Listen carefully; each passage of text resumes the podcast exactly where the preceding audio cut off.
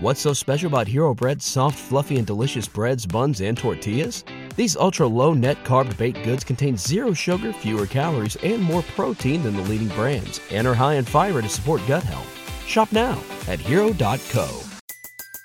Everybody in your crew identifies as either Big Mac Burger, McNuggets, or McCrispy Sandwich, but you're the filet fish Sandwich all day.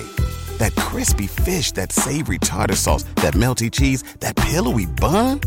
Yeah, you get it every time. And if you love the filet of fish, right now you can catch two of the classics you love for just $6. Limited time only. Price and participation may vary. Cannot be combined with any other offer. Single item at regular price. Ba da ba ba ba.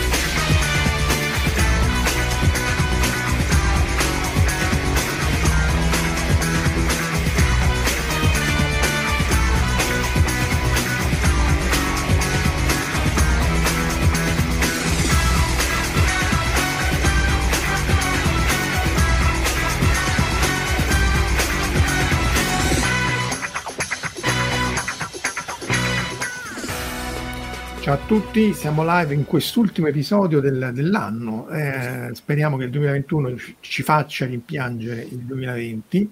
Eh, mondi virtuali. Enrico Speranza, grande esperto di sicurezza informatica, eh, anche è stato, ehm, come si chiama, Eh, coordinatore regionale del CICAP Coordinatore del CICAP. del CICAP per i misteri, poi si occupa anche di crittografia, sia quella fisica di Enigma, che, su cui dovremmo fare, lo dicevamo nel fuori onda, un- una puntata assolutamente su questo, e poi Omar, imprescindibile, che altro dire di Omar. Grazie qua di, di essere qui su questa puntata su Mondi Università. Grazie a te Marco. E appunto, con te, eh, salutiamo allora, cominciamo innanzitutto a salutare tutti quelli che sono collegati prima. Cunino Mano- Mahoroba, Giacomo Lanter, Alessandro Bitetto, Marco Taddia, Simone Leddi, eh, Corrado P, devo scorrere in basso, Claudio Vasi, Popcorn e ovviamente tutti quelli che si collegheranno dopo e quelli che ci guarderanno offline. Giugiu Giallo, ah, e Catalina, ciao Catalina, Eh, ovviamente seguite assolutamente Catalina Curciano che è una collega dell'INFN sul, um, Ho fatto una conferenza con lei, grande Ah, Catalina, ecco. un salutone. eh, sul gruppo. Cronache dal Silenzio, che è un, crono- un gruppo di, di- di- molto ben costruito da Annalisa su, su- su, eh, fisica, astrofisica e così via. Cominciamo Enrico, allora, mondi virtuali, da che partiamo? Ma io partirei da, eh, dimmi te, la parte fisica perché poi c'entra. La Ah, quella la facciamo dopo, che sennò Ah, scappa. la facciamo dopo. Allora, metti l'immagine iconica che la prima, che io eh, sparo sempre perché eh, è quella che rende maggiormente l'idea di come le persone vendono i mondi, mondi virtuali. Questo? Eh sì. Allora, questa è una bellissima immagine di DeviantArt, di un, eh, un pittore digitale, chiamano così, che si chiama Aaron Fowler, e che simboleggia un po' tutto, perché parliamoci chiaro, quando noi parliamo di mondi virtuali, di realtà virtuale, tutti si immaginano ovviamente il mondo, l'avete fatto un po' nelle puntate l'altra volta, distopico, l'angolo. È veramente così? Leviamo direttamente, come si dice, l'elefante dal- dal- dalla discussione? No, non è così. Non è assolutamente così, anzi è un fenomeno proprio inverso. I mondi virtuali sono la- una grande utopia che dà la possibilità all'uomo e all'essere umano di poter creare qualunque cosa.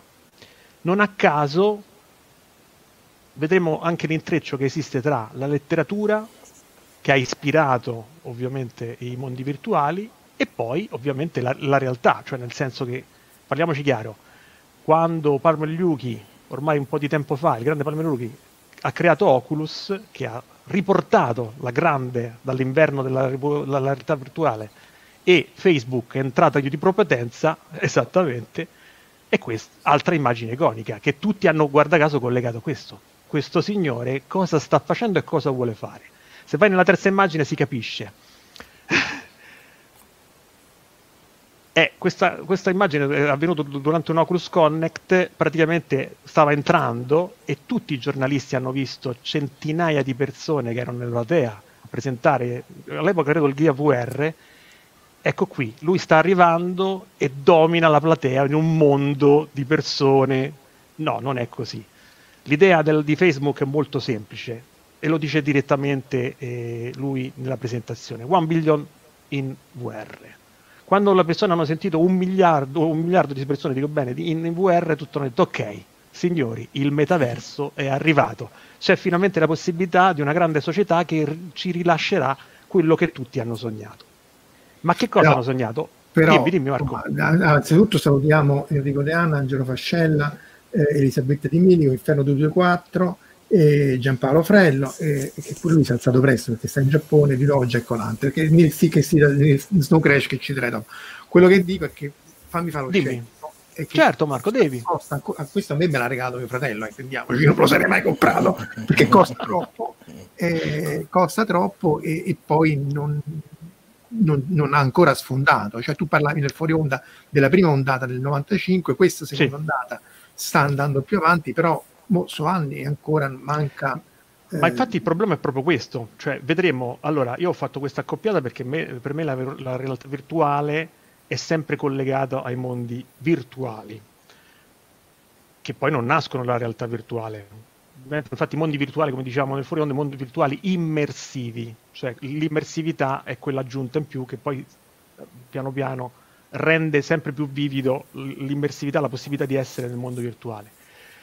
Dal punto di vista commerciale possiamo dire che la situazione è in fieri. Certamente le premesse iniziali, cioè un miliardo di persone in VR, tra virgolette, sono state tradite. Stiamo parlando di milioni, cioè le stime danno tra i 3 e i 5, adesso oscillano moltissimo perché poi non ci sono stime ufficiali, si, si può ricavare tra i 3 e i 5 milioni di, di, di, di mh, visori venduti di vari tipo.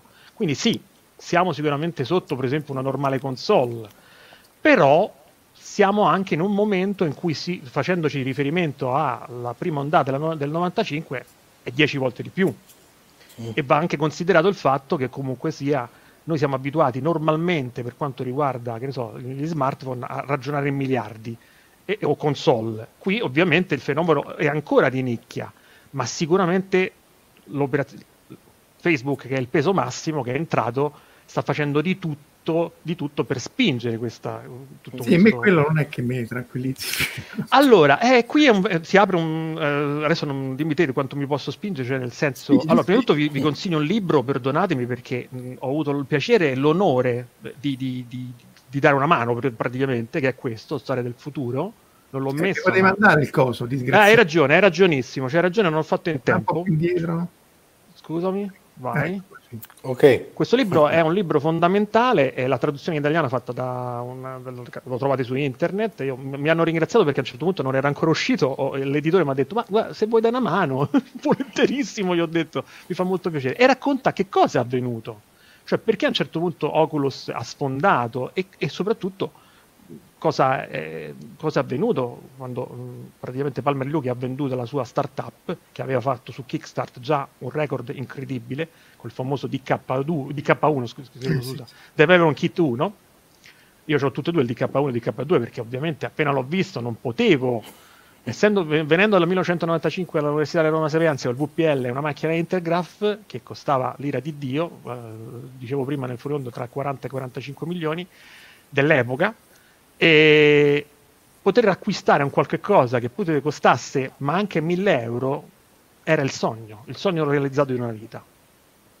E adesso siamo addirittura, ovviamente, ma bisogna fare le, le giuste misure.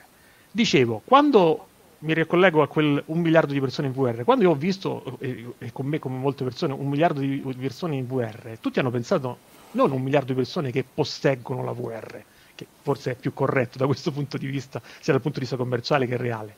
No, ma proprio ok, sto avendo, sto creando il mondo virtuale perfetto in cui un miliardo di persone si parlano. Quello che tutti vorrebbero è il, il cosiddetto Facebook VR, se, poss- se, se possiamo dirlo, no? Poi vedremo se è bello o brutto. Personalmente sì, perché lo vedo forse da un punto di vista prevalentemente tecnico, cioè un'architettura incredibile in cui io posso parlare con un miliardo di persone, Ready Player One, lo diremo. Anzi, se mi vai nella, nella, alla prima diciamo, eh, libro, do anche un po' di spazio a Omar perché? Perché giustamente i, i, i, tutti gli sviluppatori sono intrisi da bravi nerd, geek, come li volete chiamare, di letteratura. E quindi quando leggono, poi la notte sognano e sognano e cominciano a scrivere codice che realizza quello che loro leggono. Perché notoriamente noi sviluppatori siamo così, cioè vogliamo realizzare quello che in realtà è un, un, un, un film, un libro, quello che c'è. E, e, questo è il primo grande romanzo, Simulacron Free, Simulacron 3, come lo volete chiamare, 1964 vai Omar perché io dico solamente che è, è un po' l'antesignano, poi ci, ci sarà un film e... successivo, vedremo. Aspetta, e... prima di Omar dobbiamo, mm. dobbiamo salutare Lucianardi, T, Ursula Castaldo, Maria Elisa 66, Irene Di Leo. Solo da tutti, Ursula un piacere, salutone. Eh, Enrico De Anna, Francesco, Annalisa, ciao Annalisa, e spero di non aver saltato nessuno. E no, quei battiti delle ciglia, Enrico, non, non sono mandato nessun coso, nessun messaggio morso, perché non ci vedo. Vai Omar con Free. No, direi che qui siamo, come diceva giustamente Enrico, siamo veramente alla, a chi ha dato il là tutto, secondo me, che, che ne dicano. Eh, parliamo di due romanzi, eh, tra l'altro di eh, notevoli, eh, un po' a suo tempo io l'ho trovato un po' ostici, non so se sei d'accordo Enrico. Beh sì, l'ho trovato ricordo... nonostante, nonostante diciamo eh, nonostante il periodo che forse eh, si stava già uscendo da quella che viene detta la Golden Age, per cui come dire, uscivamo da, quella, da, da, da dove poteva esserci eh, una fantascienza molto sognante, molto, molto sì. Eh, posso dire anche in un certo senso molto propositiva, quella che adesso viene chiamata solar punk, tanto per dare un'etichetta. Qui invece stiamo, entriamo in una fantascienza prima di tutto molto posso dire intimistica, anche se è un altro termine sì. che mi piace, e poi soprattutto è molto tosta per i tempi, nel senso qui parliamo veramente di argomentazioni. Ehm, tra l'altro la cosa interessante è che la prima, primo, la prima versione che abbiamo fatto su Radio tra l'altro era tradotta eh, o adattata, scusate, adattata veramente male secondo me. Infatti mm. dopo ha riguadagnato nelle successive edizioni quando è stata un attimino più più curata dal punto di vista adattativo. Comunque sono tutte e due da, da, da riprendere come, perché qui veramente parliamo, parliamo di chi, ma penso che non è solamente la mia opinione, chi ha creato il genere in ambito letterario. No, io devo essere sincero, sposo l'idea di Omar perché mi ricordo quando l'ho letto, diciamo, una ventina di anni fa e ovviamente mi è sembrato, sì, ostico, e quando l'ho letto adesso da nerd, sviluppatore con la mm. VR, ovviamente ho colto o mi è sì. sembrato di cogliere no, cose differenti perché sono cambiato io. E quindi, essendo cambiato io, percepisco anche cose differenti. E quindi dicevo, da, da, dal momento in cui io, eh, un, un, gli sviluppatori cominciano a leggere questo, vai, eh, Marco, mi permetti. Il prossimo? Sì, sì. O vuoi che dimmi te come No, no, no, no, no, è che c'è, c'è un, c'è un mm. gioco di, di, slide. Questa, no? Ah, ok. E, e altri autori, quindi Vernon Vinge, che poi, altre cose, è, da quello che mi ricordo, è un grande scienziato, no? oltre un, un, un, un, bravissimo. Tira fuori quest'altro piccolo, piccolo capolavoro, capolavoro, in cui non esiste ancora la parola metaverse, ma c'è l'OTP, no? che eh, serve The Other Plane, cioè l'altro piano. È fantastica questa cosa. Che è anche più bello, secondo me. Sì, sì, sì, io lo... Bello come Esattamente. E poi lui si vede che è il classico nerd, cioè parla dei, dei decromanti che poi mm. sarebbero, qui c'entra tutto, i riferimenti qui veramente altro che Ready Player One, i necromanti, cioè che sono questi maghi che hanno la capacità, ovviamente Walker, di modificare il codice, di fare la possibilità di, di, di praticamente sono gli amministratori di sistema. Non a caso tantissimi amministratori, qui tutti mi annoieranno, tantissimi amministratori di sistemi hanno fatto il master, me compreso, in Dungeons and Dragon, e tantissimi amministratori hanno, si sono dati da fare con i MAD, cioè molti arcane dungeon, sì, sì, per sì. ricreare, e gli, si ha proprio un filone, capisci? Cioè la, la, la possibilità di quest- di, del, dello sviluppatore di realizzare, ovviamente prima in forma molto semplice, nel senso, ma tuttora molto bella, scrivendo praticamente una sorta di avventure interattive che però ha un, un, grande vantaggio, cioè la possibilità di essere multi arcade, cioè mm-hmm. nel senso io mi trovo in rete, quindi i primi sì. sistemi, vuoi con i primi collegamenti anche molto semplici, non è inutile tornare indietro fino all'attuale eh, internet. Eh, però aspetta, torniamo indietro perché sì. tu hai citato il MAD che effettivamente probabilmente ma non per tutti è noto, cioè il multi-user dungeon. Cioè è... Multi-user dungeon, sì, praticamente erano dei sistemi, eh, se ci pensate, classici, no? client server, cioè praticamente con un computer si collega a un computer centrale, diciamo, nella, grande, nella, nella, nella tipica architettura eh, di internet, cioè una persona che chiede un servizio a un servitore, a un cliente, come lo volete chiamare, due computer che si collegano o n computer che si collegano a un computer centralizzato e, e tutti, data la potenza computazionale, la possibilità ovviamente di, del collegamento, all'interno come interagiscono? Beh, ovviamente le interfacce grafiche non erano molto evolute, ma c'era la possibilità di muoversi all'interno. Il computer simulava il movimento, nord, est, ovest, mi muovo in quella stanza, trovo quali sono i giocatori e i, giocatori non, non giocanti. Cioè tutto quello che noi sappiamo normalmente per i giochi di ruolo trasportato in, in forma. Eh, era un'avventura testuale, però multiutente. Esattamente. Internet, dove no? però i giocatori a questo punto, eh, ma molto spesso hanno preso addirittura regole eh, dal, dal, dal dibetti, dai vari regolamenti, ovviamente trasblottandolo. ci sono i, i sistemi di livellamento, cioè tutto quello che normalmente si fa per un gioco di ruolo è stato trasportato in, eh, su, su, su, su questi sistemi che tuttora la cosa incredibile, questa è un'altra caratteristica che vedo. Sì, sì ci sono ancora, ci sono ancora il... molto utilizzati perché? Perché questa è una grande caratteristica dei mondi virtuali, sia essi immersivi e non immersivi. Rimangono, vedremo che questa è una costante uh, eh, in tutti i mondi che vi porterò. Molto spesso il codice sorgente, cioè proprio quello che la, l'ossatura del sistema rimane e i giocatori che hanno avuto la possibilità di interagire con questi sistemi continuano a giocarci tuttora. Adesso poi vi citerò altri eh, esempi eh, molto famosi che tra altre cose sono attualmente disponibili su, per chi conosce del mestiere, GitHub, che è questo grandissimo sistema, una sorta di gigantesco contenitore che oltre a contenere milioni e milioni di codici, milioni e milioni di programmi, spesso contiene anche altre cose. Ma comunque sia, ovviamente in moltissime case hanno dato la possibilità di pubblicare il proprio codice sorgente, quindi dare la possibilità anche ai vecchi giocatori di ritornare ai, ai mondi immersivi che si ricordavano e che utilizzavano.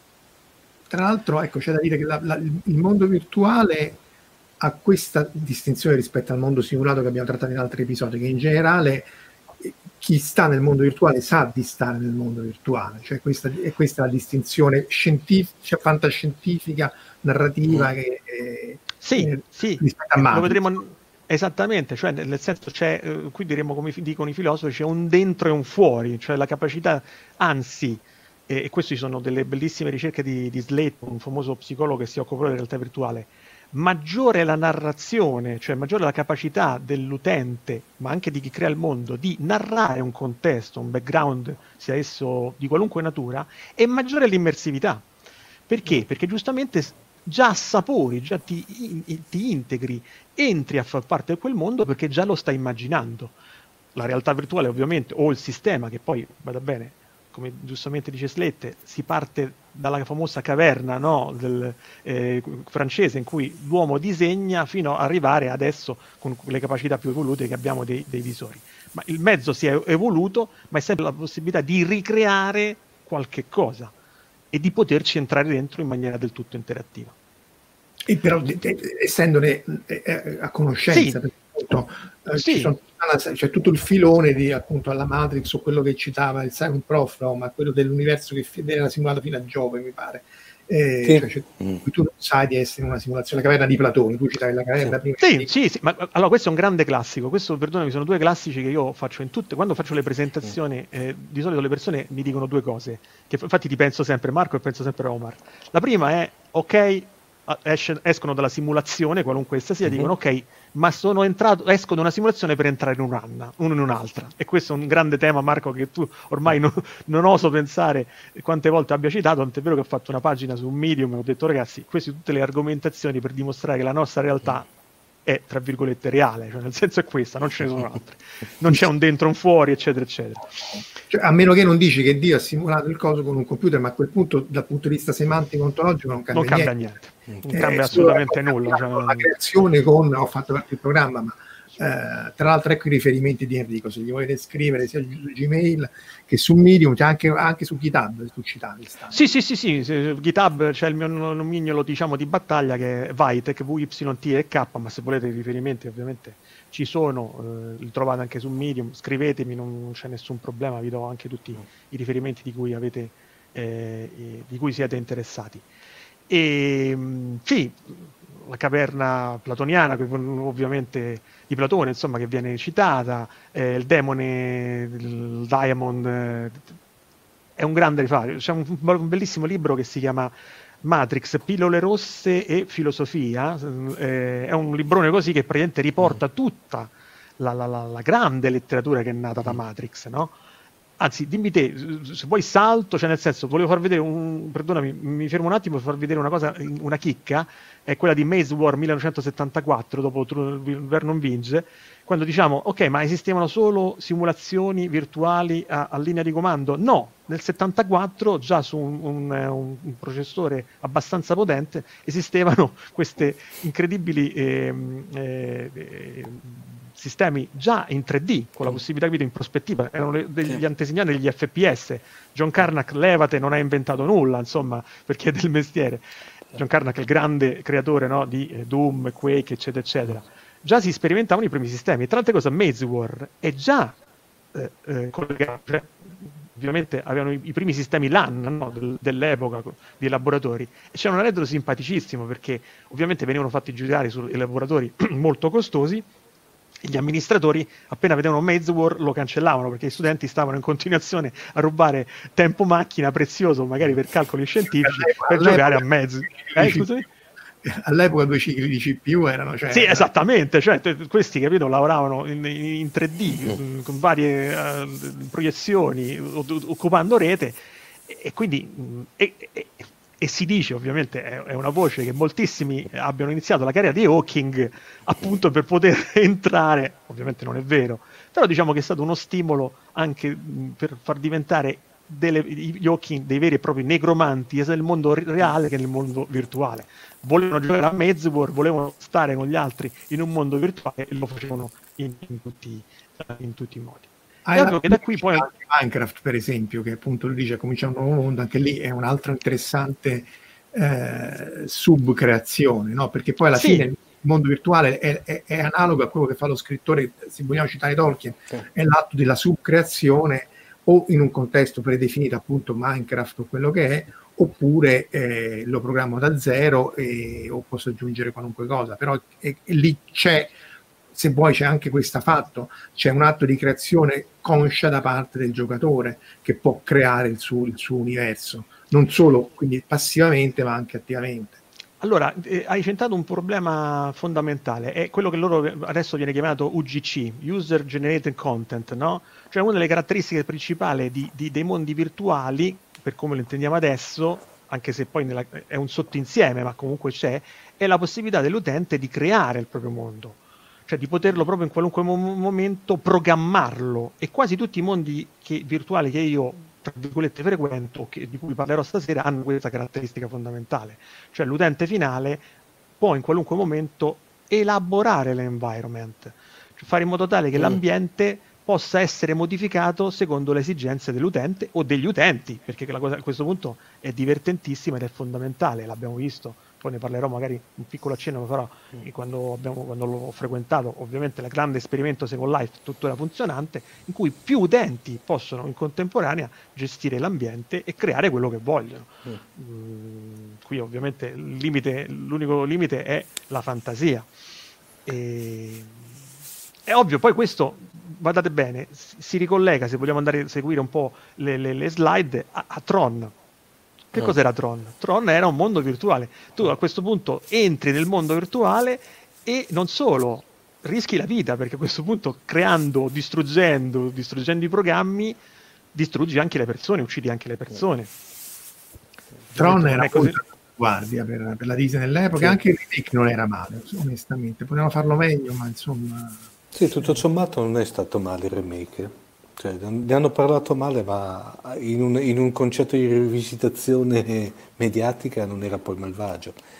Eh, Enrico, ti posso fare una domanda? Tutto quello che vuoi. Per estensione, eh, diciamo, facendo un'ardita estensione, eh, secondo te i mondi, diciamo, vir- virtuali, ma nel senso forse più largo del termine, mi viene in mente alla, ehm, come si chiama? Oddio, un vuoto di venore, quello mm, alla Truman Show. Si Sì. possono considerare virtuali? Sì, sì, quando uscì il famoso Truman Show, il film, moltissimi. eh, guarda, attualmente mh, va molto di. eh, mh, allora, il termine Horizon, no? C'è, un- praticamente alla fine ve lo dirò, c'è eh, il mondo che tutti attendono, tra virgolette, è il cosiddetto Facebook Horizon, cioè il tentativo di Facebook attualmente in beta, eh, ci, ci sono persone dentro che lo stanno utilizzando. E perché lo cito? Perché a un certo punto c'è una cosa mo- molto divertente, c'è un, un- un film, un- anzi una serie su Prime Video, che sicuramente Mm. l'avete sentito, che si chiama Upload. Mm, non l'ho vista. però. Vedila perché è molto divertente, c'è questo- le persone muoiono e vengono caricate in questo sistema e ovviamente non riescono a distinguere. Allora il parallelo è, è- è pa- è palese. Truman Show sì, è un personaggio reale in un gigantesco parco, eh, però ovviamente reale. Questo invece è una persona morta che viene caricata su un sistema che guarda caso si chiama Horizon. Cioè come vedi la membrana tra reale e virtuale, come al solito, è estremamente poroso. Cos'è reale e cos'è virtuale? Cioè addirittura mi pare un- un- una tesi. No, sui giochi a premio, proprio dai giochi a premio di Dick, lì è un mondo Bravo. Sì, simulato, nel senso che poi lui non era, cioè forse Infatti. una delle distinzioni è che non, non sai di essere in un mondo virtuale, se il mondo è simulato in qualche maniera non ne sei conscio. E questa è la cosa fondamentale. Sa- Samuela Balletti che dice, eh, ma Bailetti, in questo momento, a parte lei che ci sta guardando, in casa nostra in 4 nel metaverso, dai 5 ai 45 anni. Quindi, Grandissima, così deve essere, così. E, questa porosità ovviamente, eh, mi pare che c'è addirittura, eh, eh, ditemi se sto, ho torto, ho letto da qualche parte che c'è addirittura una teoria che- dove lui è, una sorta di sogno, cioè lui quando esce fuori, tutto il Truman Show, il, il- il Truman, vabbè insomma il film, in realtà è come se lui si fosse una simulazione che gli hanno impiantato nella mente o addirittura un, un suo sogno. Quindi anche qui ritorna il sogno, ritorna l'immagine creata da se stessa. Tutto il tema dicchiano, cioè oserei dire che veramente è un tema, un tema portante, da cui veramente tu- poi tu- tutti hanno preso a grandi mani, a grandi mani. e che poi se, se- se parliamo di sogno, cioè è chiaro che i primi mondi virtuali erano quelli del, del sogno. Allora, cominciamo a parte Love, ma, ma neanche eh, Dreamlands di Lovecraft, cioè è un mondo, un piano parallelo. Tu citavi prima un altro piano di esistenza, appunto, in cui in, eh, The Other Plane, sì. le, le- le avventure, che poi alla fine eh, la terminologia cambia poi c'è, sai, essere supportata la tecnologia, però il fatto che tu puoi muoverti in un altro piano di esistenza o, o- o magico, quello del sogno e così via, anche lì di letteratura e di filmografia legati a ma era tutto un sogno, eh, è, è sterminata, poi si è evoluta nel- dal punto di vista narrativo a, a- a dargli appunto questa struttura tecnologica in cui io simulo la realtà e ne sono più o meno conscio e, e perché prima ovviamente nell'Ottocento non è che puoi scrivere c'è un computer che fa che cosa, lo sogno, Certo. buonanotte. Certo. Guarda, c'era Magic che saluto, eh, grande mh, organizzatore vabbè, di Second Life, Second Life di- con me di tante altre cose, ma poi lui ha fatto tantissime cose, che citava un bellissimo cortometraggio che si chiama, non so se lo vedete, che si chiama World Builder, ed è qui- praticamente una- non, vi, non vi spoilerò nulla, però è fantastico perché è, un- è un- una persona che crea mondi per un'altra persona, tema quindi che ritorna, e lo fa per un atto d'amore. Andatelo a vedere perché poi c'entra, ritorna upload, ritorna tutto quello che abbiamo deciso.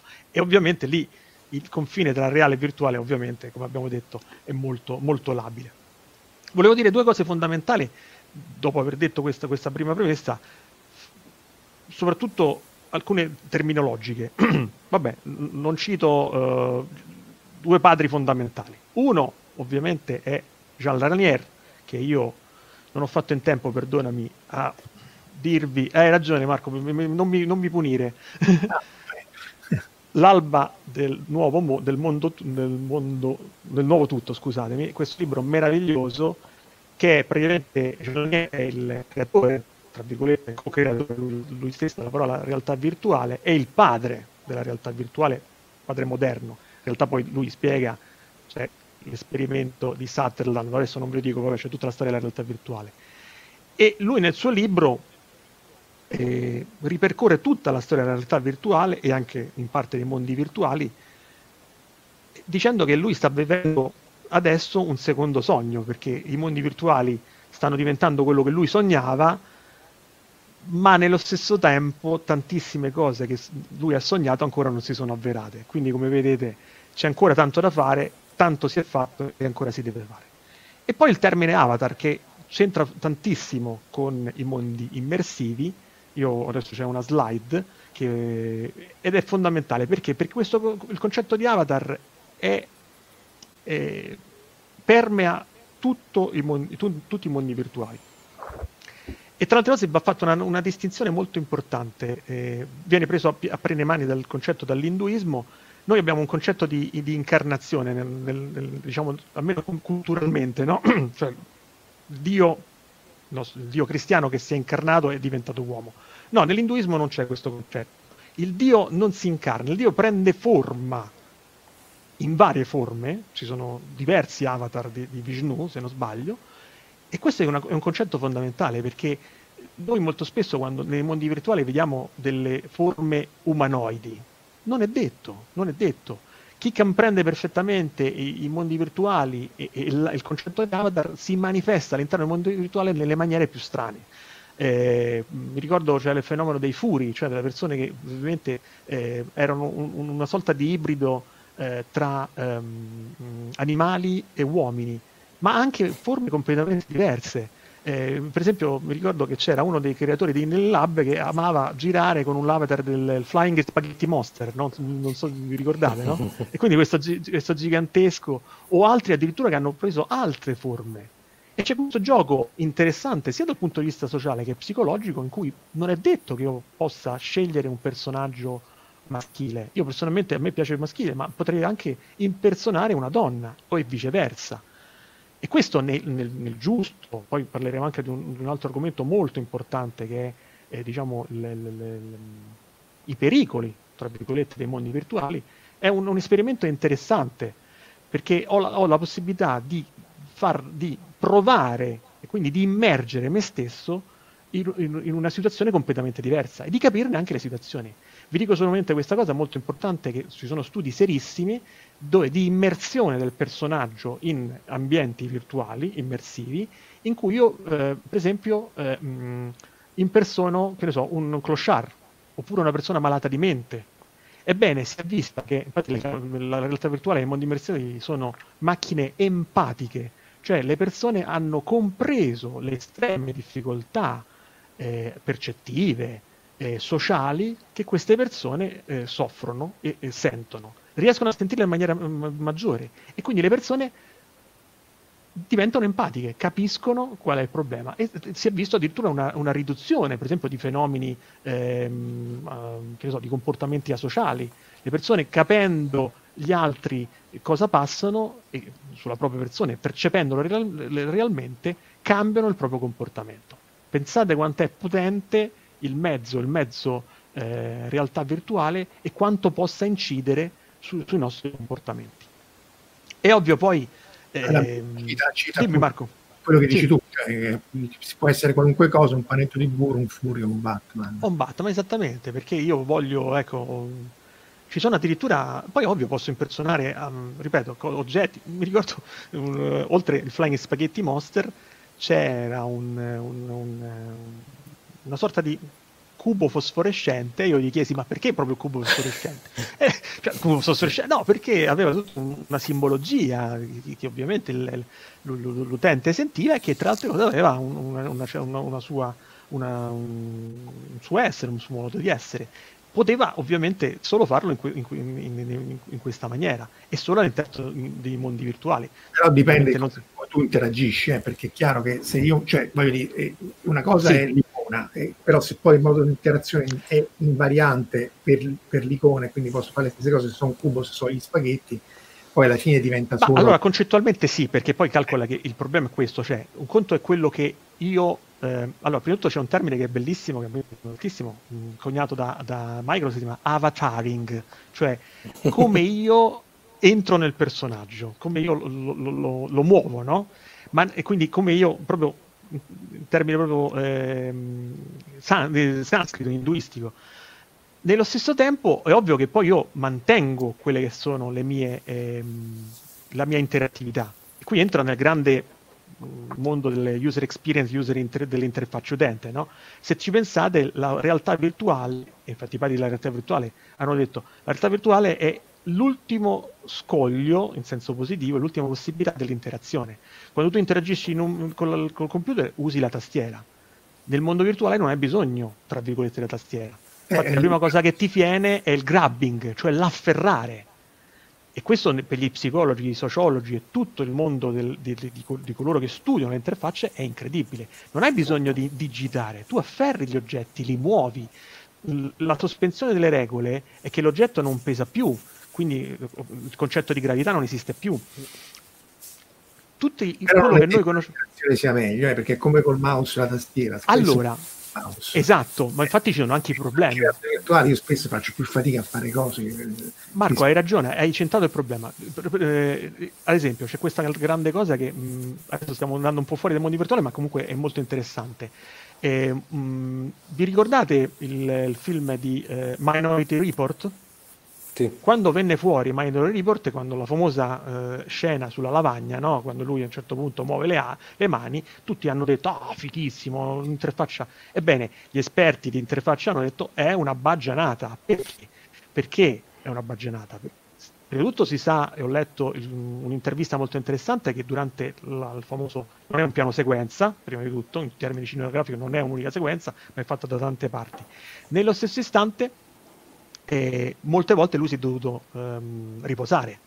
Perché? Perché è innaturale, infatti di solito si chiamano, eh, non puoi muovere così, nella realtà non ti metti, fai- dopo tre- mezz'ora, e perché nella realtà virtuale molto spesso tu hai delle sequenze, e anche nel- nei film vedi che è molto mm, breve, perché giustamente un'ora in piedi ti stanchi, e infatti c'è tutto un sistema per fare in modo tale di fare in modo tale che il sistema interagisca con te nel, nel- e lì è la capacità e la volontà e la bravura dei programmatori di fare in modo tale che la tua interfaccia, cioè come tu ti devi interfacciare col mondo, sia il più semplice possibile e, su- e soprattutto il più facile possibile, che non ti stanchi da questo punto. Anch'essa, Scusa, ti interrompo, cita appunto Vai, i vai, software, anche non immersivi, poi in realtà ti permettono nel bene e nel male la rappresentazione di se stessi nel modo in cui si vorrebbe essere visti insieme. Esatto, esattamente. Volevo tornare a un commento di Jack O'Lantern perché richiama il già citato Snow Crash, quindi volevo un parere di Omar. Io non l'ho letto, quindi Omar e Enrico,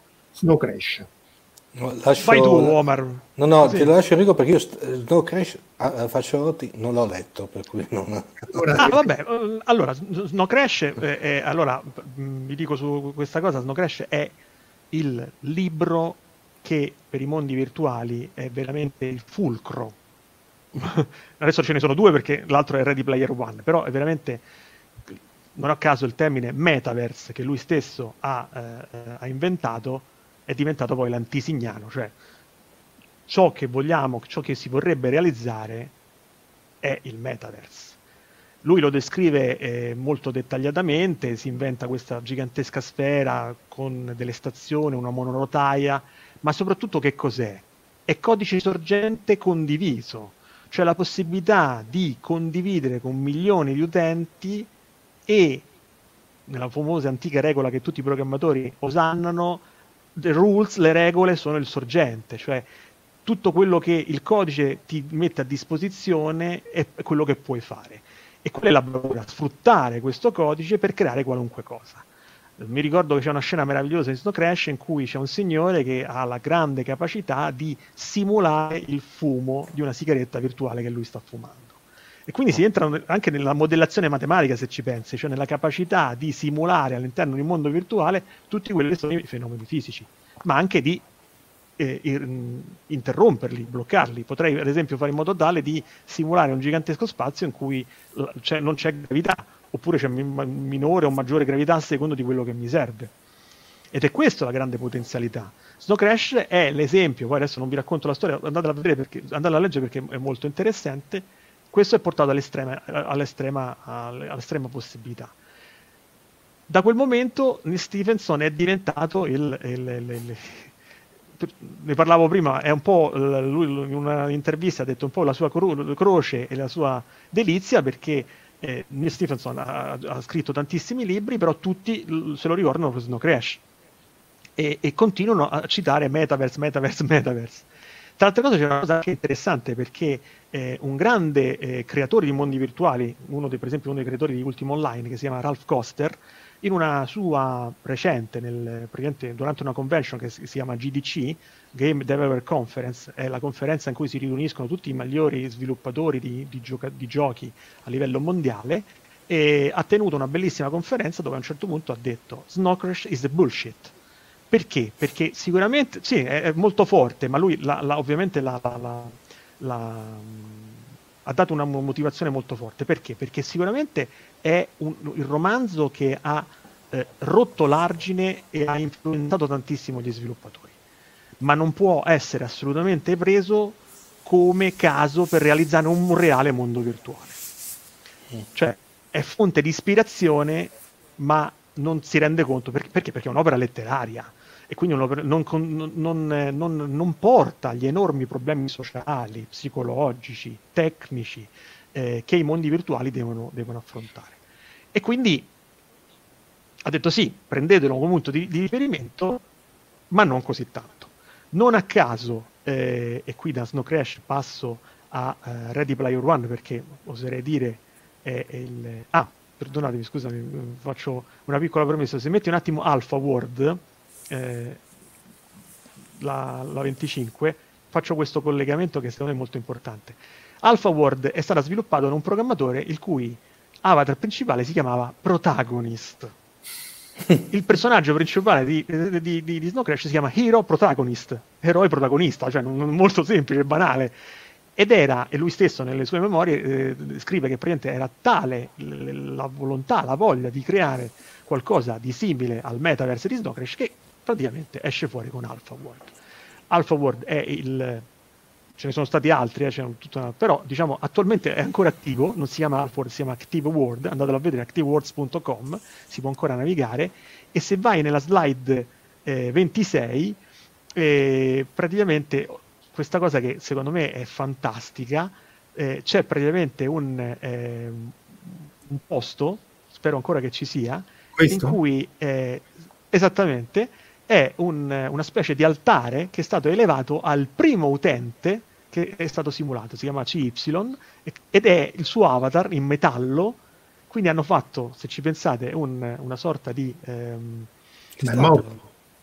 No, no, non è morto, no, no, no assolutamente no. Beh, adesso non, non so se stiamo parlando, non so se... no, era solo per celebrare, è un eh, monumento virtuale per ricordare un evento virtuale eh, eh, io direi che le, le, le, veramente qui le, categorie tra vero e falso si sono completamente annichilite. Io credo 5-6 anni fa l'ho, l'ho, ancora intravisto, è ancora lì, è visitabile, ma non è detto che ci sia ancora, quindi infatti l'ho subito... Ehm, eh, sì, ho fatto subito screenshottato eh, perché è fantastico. Infatti c'è scritto ACY, il primo eh, utente che è entrato in, in Alpha Word eh, o Active Word, non ricordo, comunque, e che praticamente ancora viene simboleggiato. È ovvio che su questo, su questo grande, eh, in questa grande via tutti gli anti hanno percorso. Mi vorrei fermare un attimo perché è ovvio, tutto questo eh, discorso non, non esula poi nel mondo, eh, diciamo, letterario. Ne parlavamo prima con Omar. Disclosure, rivelazioni, il tagliaerbe, Johnny Mnemonic, ti lancio Marco eh, e, Omar dei, dei, dei, degli uncini enormi. Quello che vedo alla TV, quello che vedo in questi grandi... Eh, vai, sì, scusami. Rivelazioni. Eh, il libro, No, lì bisogna però, però Enrico, ne abbiamo convenuto, bisogna fare due distinzioni sostanzialmente. Sì. Perché parliamo che il libro è eccezionale. Tra l'altro il libro è, secondo me, è uno forse uno dei migliori di, di, di, di Krypton. Secondo me sì, perché prima di tutto senza... Allora, Marco, stavolta non do spoiler, eh, sia ben chiaro. no, comunque il, il, libro leggetelo perché è uno splendido, secondo me è un, si può dire che è un industrial thriller, perché parla sostanzialmente di spionaggio industriale, parla dei meccanismi di scalata delle società eh, ed è praticamente condito, cioè tratto anche trattato molto bene dal punto di vista di plausibilità tecnologica Ahimè, il film eh, si è ridotto a due cose, una veramente brutta e una veramente bellissima.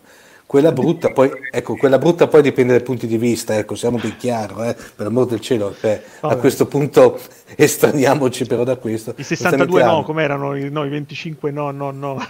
esatto, esatto, bravo. Cioè, praticamente hanno, hanno costruito un film che, in cui il discorso del, chiamiamolo, della, della molestia sessuale eh, da parte de, della, di Demi Moore a Michael Gallagher, come se fosse il fulcro del cinema, nel libro proprio è una sottotrama tranquillissima praticamente, cioè non è così spiegata, enfatizzata come cosa.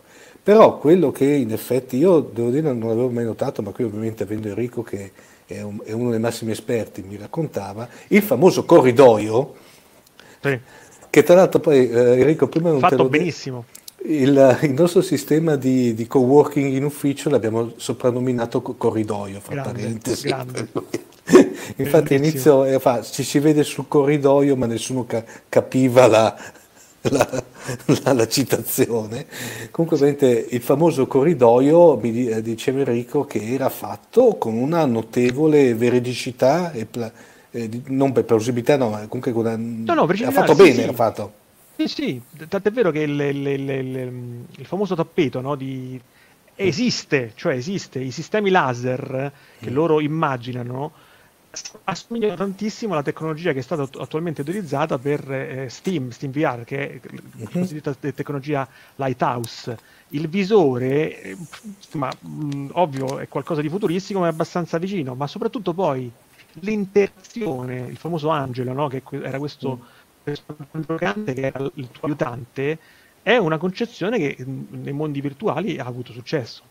Faccio anche un'altra eh, parentesi. Dimmi, dimmi, scu- non voglio. Che, eh, no, dimmi, dimmi. no, che, che, che, tanto ti ricordi, cioè, l'angelo però ha avuto anche la sua nemesi nel paperclip di Windows, ti ricordi? Esatto, è, è, è, è, fantastico questa cosa, no? Perché giustamente, cioè, vedi, quello che era, doveva essere un, un, un sistema di, di ausilio, no? Cioè, poi è diventato in realtà di, di, tutto il contrario, cioè perché sì. tutti levavano, no? la prima cosa che facevano, cliccavano e levavano. Per l'ausilio, dire... Gil, Gil, scusa se ti interrompo, che dice appunto vai, che vai, Marco, vai.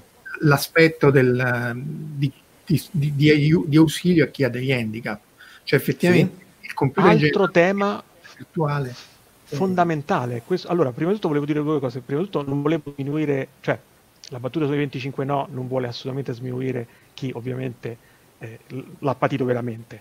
Ovvio che mm, non, non, era questo il contesto, non volevo essere, però a me faceva ridere perché lui diceva mi raccomando, ho detto 25 no, quindi non era valido. Vabbè, non è questo. Però introduce due temi fondamentali. Uno, hai detto te, è proprio l'utilizzo dei mondi virtuali per le persone eh, portatrici di handicap. Spero di avere una terminologia corretta, non voglio assolutamente offenderli. Ehm, perché? Perché il mondo virtuale rende la possibilità a, eh, in vario modo, eh, di, di, di, far interagire eh, ehm, con il mondo virtuale anche persone che non se lo possono permettere. Cioè, l- il camminare dell'avatar, io più di una persona ho sentito, ovvio, persone che ahimè erano camminare, che hanno almeno percepito l'idea del cammino, che ancora di più in realtà virtuale.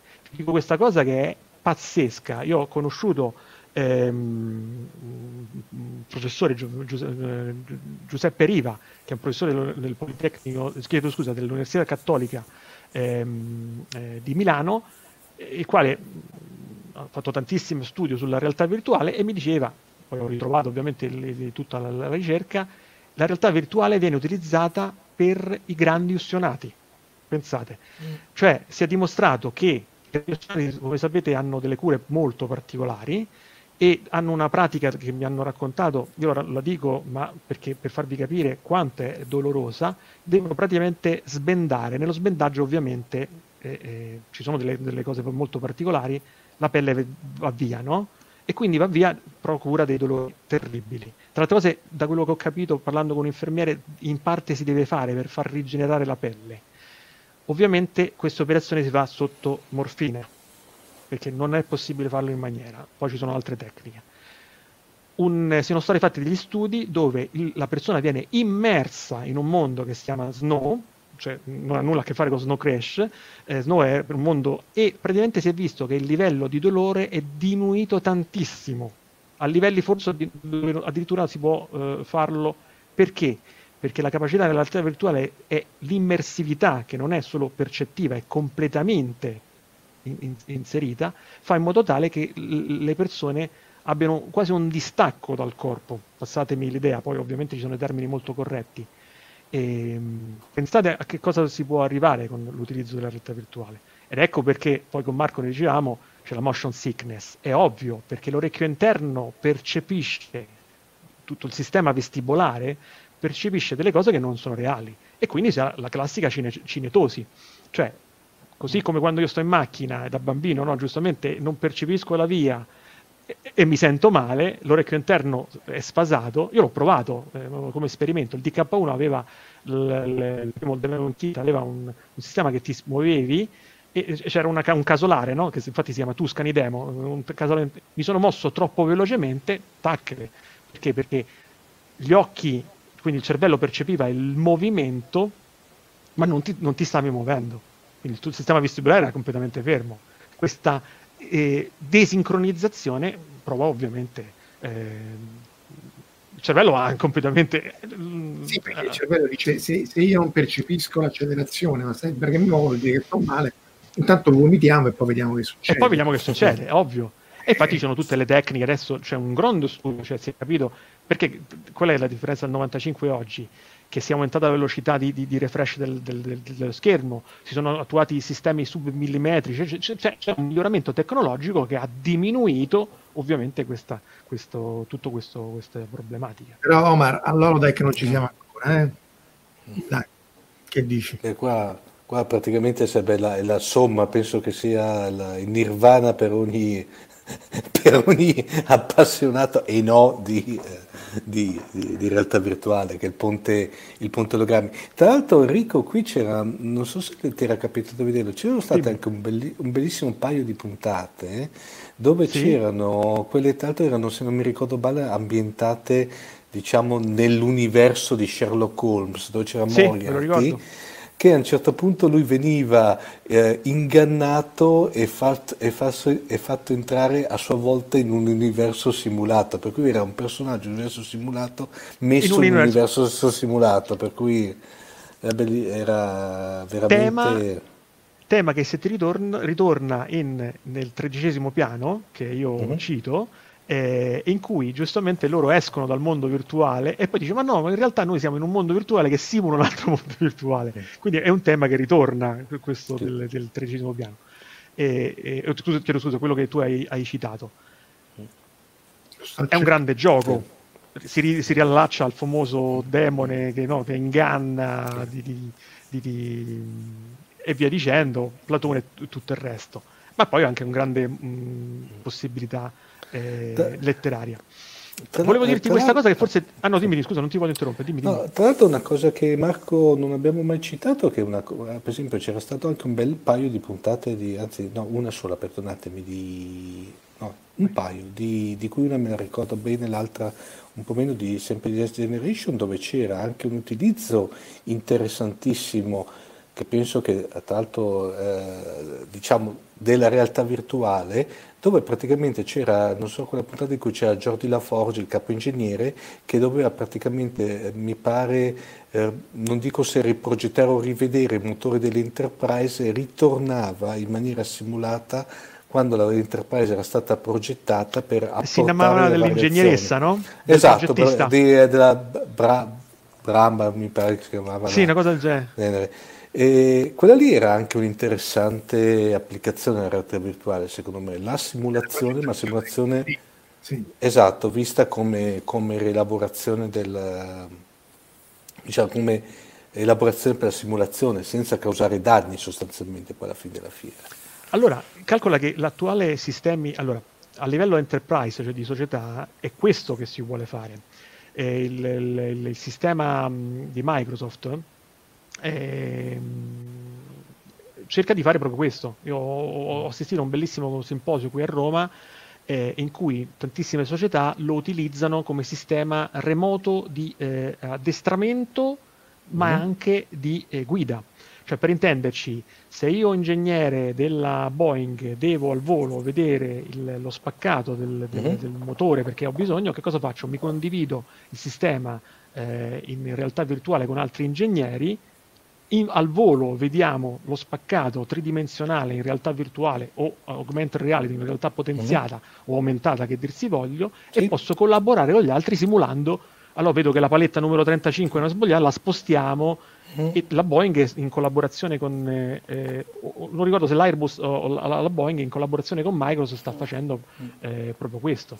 Noi, noi anzi una adesso c'è il tema del digital twin. Sì, Noi una cosa similare l'abbiamo sempre con Microsoft, che praticamente utilizzando quello che una volta era una, una Vision che si chiama Dynamics, Dynamics, era- Dynamics 365 sì, sì, eh, una sorta chiamiamolo di super gestionale, chiamiamolo così, Sì, noi si fanno praticamente le simulazioni con quello, di scenari eh, calcola livello- che eh, attualmente Microsoft che ha un grosso prodotto Mm. che si chiama SharePoint, eh, Sì. eh, SharePoint ha la versione virtuale in cui tu, oltre a muovere documenti, come si Mhm. faceva nell'angelo, se ti ricordi, del Mhm. corridoio, tu aprivi e c'avevi il documento virtuale, in SharePoint muovi intere macchine. Sì. E quelli sono, SharePoint nasce come gestione documentale, no? è un CMS, un Content Management System, un Document Management System, e io muovo intere macchine, ma in realtà sto muovendo nella realtà virtuale oggetti virtuali. Noi, s- allora, c'è il grande tema attualmente molto mh, che sta avvenendo proprio in questi, in questi mesi del cosiddetto digital twin, cioè il, il- il mirror digitale, il mio eh, twin, eh, scusami, è, mh, in inglese dice? Non mi Gemello. italiano. Gemello, il gemello digitale, cioè la rappresentazione tridimensionale. Per esempio, potrei avere la digital twin di Roma, in cui Mhm. eh, ho la rappresentazione di Roma con tutti, per esempio, che ne so, i semafori, tutti i sistemi intellig- intelligenti, di intelligenza artificiale e non, che interagiscono e eh, danno dati al, eh, al- mio eh, gemello digitale, mostrandomi, per esempio, che ne so, la posizione del- del- del- dei treni o di tutto quello che, che io voglio. Ovviamente, so, ci saranno eh, chi lo vorrà vedere in realtà virtuale completamente immersivo o l'utente finale lo potrà vedere in realtà aumentata. E qui quindi è l'altro mondo virtuale, è un mondo virtuale in cui eh, il piano reale eh, è, è più dominante rispetto a quello virtuale. Ehm, perché? Perché sconfina nel, nel continuum quello che viene definito tra ver- la realtà virtuale e la realtà potenziata in realtà verso più la realtà potenziata, cioè io ho la realtà e quello che mi, mi- mi circonda e lì aumento le informazioni all'interno della- della- de- di quello che vedo attraverso dei sistemi. E quindi posso in qualunque momento fare in modo tale so, di, aggior- di aggiungere dei metadati o dei dati all'oggetto che vedo. Per esempio potrei fare in modo tale che questo libro lo vedo e mi dice in automatico tutte le informazioni for- fondamentali, il suo ISBN, chi è, potrei collegarlo, potrei fare mille, questo veramente le, le possibilità sono infinite. E c'è tutta un nuovo um, parte della- della- della- del- dell'informatica che adesso sta avendo molto che si chiama spatial eh, information o spatial computation, computation spaziale, che sta cercando proprio di fare questo. Che poi se ci pensi è un po' il gioco di Ender. I militari lo fanno da, da tempo in memoria, infatti in, questa bellissima cosa ci facevano vedere che eh, in un campo di battaglia completamente simulato c'era poi un, un sistema sinestetico, parolone per dire che a un certo punto c'era un'unità reale la cui proiezione entrava nel mondo virtuale. Ecco. Quindi loro praticamente c'era un'unità che praticamente doveva sparare un laser in un oggetto simulato, quello che loro facevano nella realtà veniva poi ribaltato all'interno della realtà virtuale e quindi coloro che simulavano e facevano un'esercitazione reale, nelle specifiche era una, una simulazione nato, vedevano quello che avveniva realmente. E quindi c'era l'unione di queste mm, cose fa- veramente fantascientifiche. Stato un po' trascurato fino adesso, cioè nel senso che Scusami? Potrebbe, l'aspetto didattico, cioè vedere Roma antica per insegnare, non tanto per in ambiente corporate, in ambiente scolastico, forse anche perché il costo. Allora, capiti Marco a Fagiolo perché è stato un... Io come al solito sai che sono molto pazzo e quindi ho contattato il, eh, professor, il professor Fischer che è uno dei... Mh, e ho collaborato con lui, ha fatto Roman, ehm, Rome Reborn, il progetto si chiama Rome Reborn, andatelo a vedere, e praticamente loro che cosa hanno fatto? Hanno ricreato Roma, la Roma antica, eh, credo del 365 d.C. se non sbaglio, così come era lo vedevano, e tu puoi entrare nella Roma antica e vederla. E è questo, que, que, ecco, questa è veramente la realtà virtuale che io vorrei. Cioè, eh, infatti, eh, tra le altre cose, col professore è una persona f- fantastica, loro erano partiti pr- prima da una eh, simulazione metrica, cioè loro volevano ricreare al centimetro Roma, poi si sono resi conto che, perché era interessante dal punto di vista archeologico, e, e poi hanno detto no, ma ha un grandissimo valore didattico. Rivedere eh, eh, io poi vado oltre perché a un certo punto mi ero fissato e come le mie solite eh, avevo contattato l'associazione romana eh, ehm, di, di, latino perché volevo che eh, un mondo virtuale in cui filologico cioè, eh, cioè, sì, ho detto ragazzi parliamo in latino entriamo dentro parliamo in latino ci comportiamo in latino mangiamo latino. Cioè, io vorrei rivivere il forum cos'è, il foro così com'era. Voglio entrare, voglio vedere Catilina che mi dice esattamente le parole che mi aspetto. E me lo dice in latino filologico. Sì. Perché, eh, eh sì, perché... Sì, sì, usque tam, che non so, eh, e c'è una mia registrazione a un certo punto dico, voglio andare per strada, voglio giocare con i dadi, come facevano i romani, costruito, lo posso, lo posso. Infatti io mi dispero, e perdonami questa enfasi perché veramente lo sento, cioè abbiamo tutta la tecnologia per farlo. Potremmo fare veramente la città del sole in senso... Eh, no, del grande eh, Giordano Bruno, grande o cattivo che sia, in cui lui diceva, no, lui si immaginava lo studente passa, vede delle, delle, delle grandi sculture e impara. Noi possiamo andare oltre, potremmo farlo, ahimè lo facciamo poco. Lo facciamo pochissimo. Per... è, ancora, è ancora elevato. Eh, An- sì. dice che comunque appunto, in ambiente, eh, no, scusa, eh, in ambiente appunto sempre di, di formazione professionale, sì. anche la, la, sicurezza viene utilizzata molto certo. per formare laboratoriale antrochimica e così via. Angelo Fascella cita il museo virtuale che ricrea Bologna nel passato. Bologna, sì, il progetto conosco il, il creatore, Bologna virtuale, molto molto bello. E... Ci sono tantissime, ehm, cioè io mi immagino, che ne so, veramente un miliardo di persone vestite da romane, da romano, scusa, da romana antica, ognuno che fa qualche cosa, no? Cioè io, che ne so, sono, voglio essere eh, Catilina, entro dentro e, e mi immergo in Catilina dove però non faccio una ricostruzione con tutto rispetto meravigliosa ehm, de, de, che, che, fanno tantissimi giochi, no? Eh, no, la vivo in maniera filologica, eh, quindi mi vesto, mi comporto, parlo così come, come, noi pensiamo, perché ovvio una cosa che mi ha detto il professore ha detto sì, Enrico, tu capisco tantissimo, di tante cose non, non le sappiamo, cioè possi- ci possiamo avvicinare a quello che è la verità ma non, è, non, non, sappiamo. Per esempio, lui una cosa che ha fatto molto bella in Roma Reborn è che ha colorato le, le, le, ah, sì, sì, le statue, no? Sì. Questo è un grande. Cioè, infatti, tutti mi dicono: ma come? E questo poi si ritorna no, a Winkelmann, tutto il problema delle statue bianche. Perché? Perché il colore si, era scolorito, ma gli archeologi hanno ritrovato. E quindi rivedere il, il, un arco oppure mh, la statua di Cesare eh, vestita ma colorato, noi sappiamo perfettamente perché gli archeologi hanno trovato dei pigmenti no, che erano rimasti e hanno ricostruito i colori che presumibilmente, in maniera quanto più possibile scientifica, si avevano. E, e, e, e, rivedendole sembrano pacchiane, ma loro erano tranquillamente abituati, non erano questo marmo bianco splendido, no, erano colorati perché piaceva il colore probabilmente tutte le statue del Colosseo. Eh, sì, anche quelle erano... greche, tutte anche sì, quelle... Sì, sì, sì, sì, cioè, Noi eh, abbiamo questa idea ottocentesca del, del, del, del Canova, no? che giustamente ha influenzato queste, queste forme eteree, il, il, Cristo velato, meravigliose, opere di un, di, di un, valore eccezionale. No, un romano non avrebbe detto, non gli sarebbero piaciute. In bianco e nero. No, eh, esatto, avrebbe detto sono in bianco e nero, non sono colorate, non... quindi pensate cosa Raffaele Di Palma cita anche di Pompei virtuale, in realtà virtuale che ce ne sono a bizzeffe. Sì, sì, sì, ma guarda, allora, di esperienze ce ne sono tante. Tra le altre cose, ehm, qual è il problema? È, è, quello che dicevamo all'inizio, cioè sono esperienze meravigliose in, in VR, però stranamente non sono multiutente. Cioè non sono mondi virtuali immersivi, sono espres- esper- esperienze meravigliose perché il lavoro fatto è veramente straordinario, ma tu ci, ti immergi da solo. Invece la mia, la mia ottica era un po' diversa perché dicevo, no, attenzione, se tutti partecipavamo, se ci pensi è un gigantesco gioco, eh, un LARP diremmo oggi, no? un gioco eh, dal vivo in cui però lo mimiamo e con la possibilità veramente di farlo, perché con tutta la buona volontà. Però se fai solo parlare in latino, cioè avrai tre utenti, te, me e forse Omar, cioè voglio dire. Uh-huh. Ma lo so, io mi sforzerei, forse, ecco, hai ragione, io... C'è eh, come... la parte commerciale o, o, ludica poi alla fine. Sì, hai ragione, forse no, non lo so, aiuterei l'utente sotto con un, so, con un microfono che mi dice di usando in carina, oppure che ne so, un, uh, ah, o un pop-up so. di Google Translator, cioè mi viene una...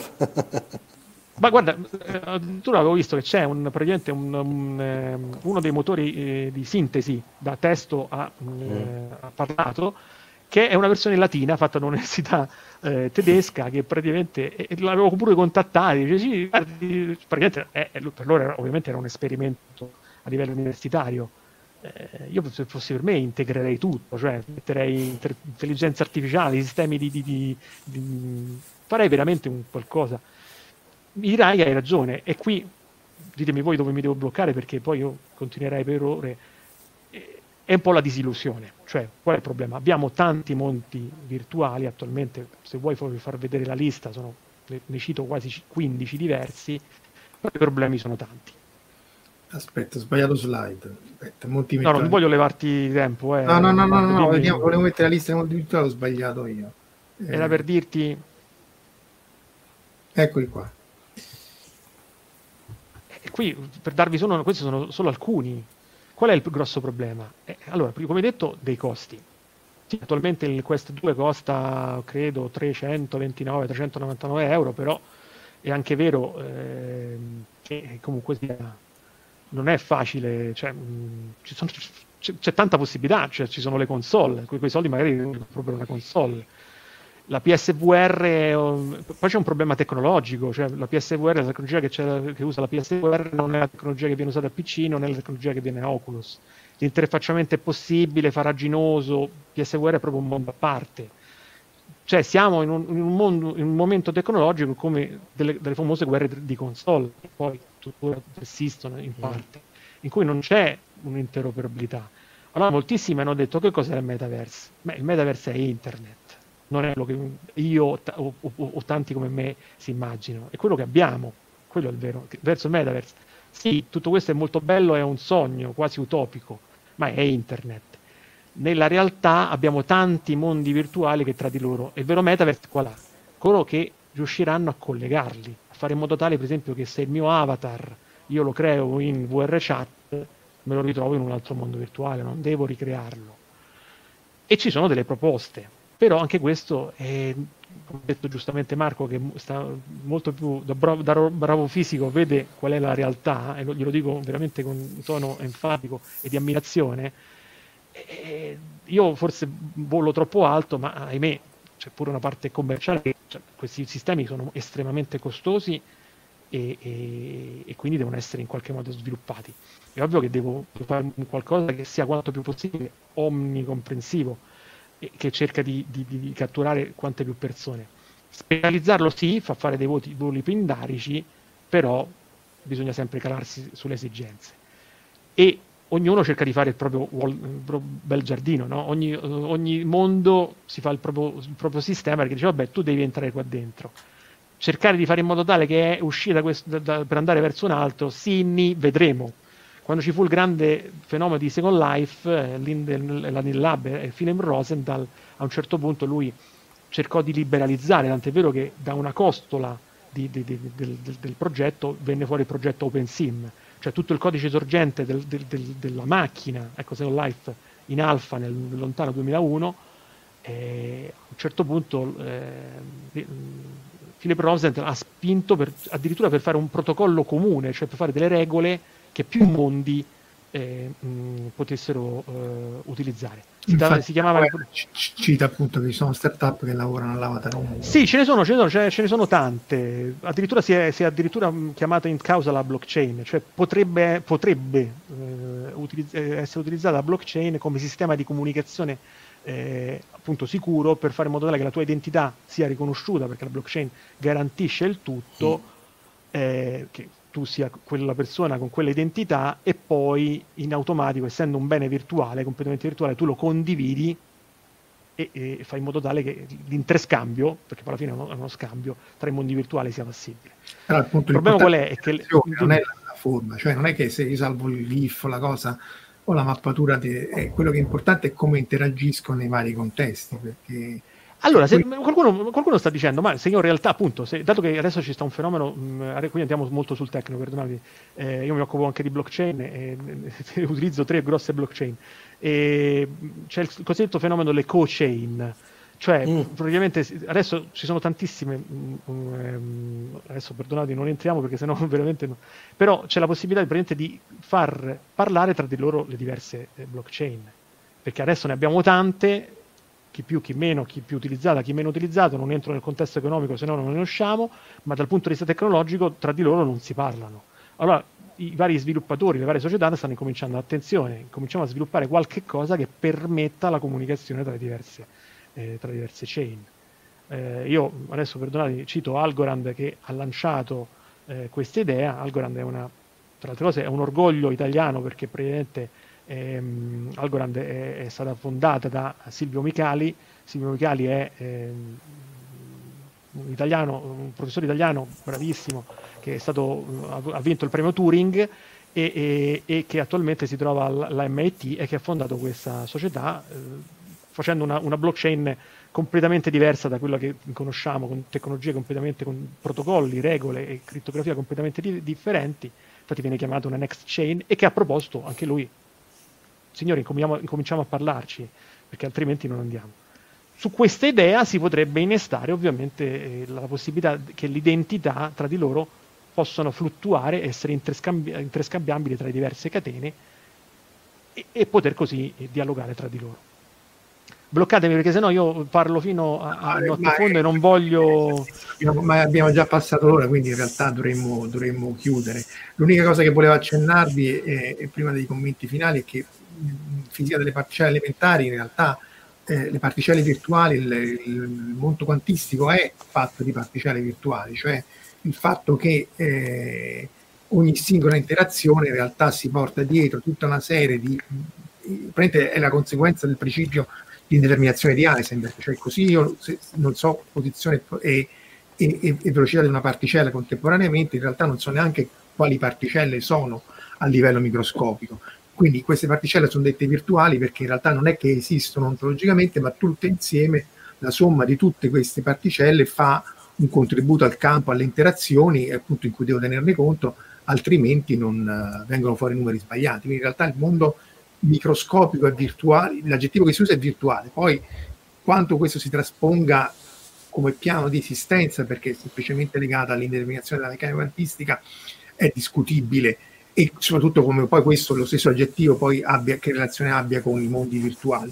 Però c'è da dire che eh, piani diversi di esistenza eh, sono comuni anche nel mondo della fisica, insomma, anzi, nel mondo della quantistica sono imprescindibili, quindi è chiaro che questi mondi costruiti nel, nel contesto informatico hanno loro stessi una, perché poi se uno interagisce sempre lì, eh, hanno una valenza eh, appunto ontologica eh, quasi pari a quello del mondo reale, però poi non bisogna fare confusione ovviamente. Certo. Eh, no, guarda, io infatti quando tu mi hai detto questa cosa che io, io in fisica sono me un po' debole perché avendo fatto solo fisica eh, diciamo ingegneria dove è molto specifica, cioè semiconduttori, fisica quantistica, quel, giusto quello che ti serve per capire come funziona un semiconduttore e, e tutto il resto che viene, e rimango sempre molto sbalordito perché una delle tante cose che mi dicono è ah ma allora la teoria quantistica e allora mi viene sempre quello che dice Charles Lanier no? di, di, di, dice signori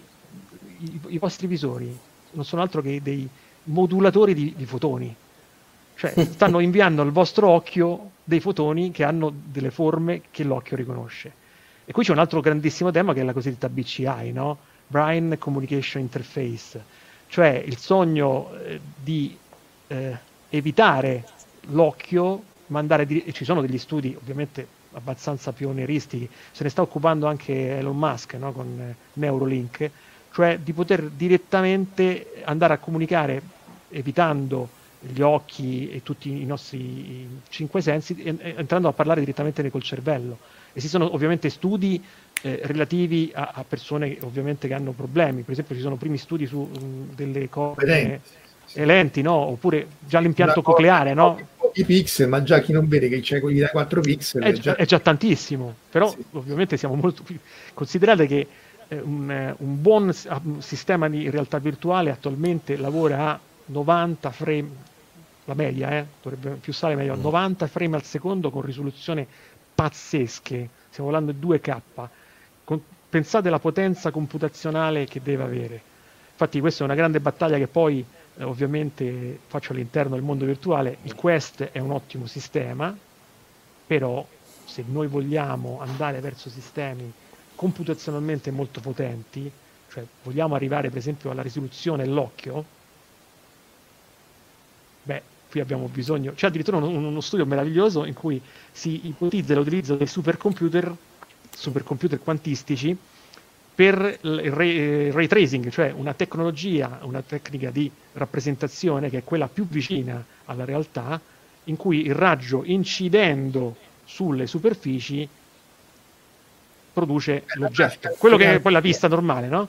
La Eh, vettoriale- dico la grafica vettoriale di un tempo, cioè il monitor a schermo. Eh no, aspetta, perché c'è, c'è il Raycast che è appunto la grafica vettoriale, poi c'è il ray tracing, cioè quindi io- il tracciamento del raggio, quindi io faccio proprio eh, l'equazione matematica che incide sull'oggetto e mi, chiude, e mi, mi studia come l'oggetto rifrange, che poi è il sistema di, visivo umano, no? Cioè tu la luce incide su- su- sugli oggetti e vedi il, tra virgolette il suo riflesso.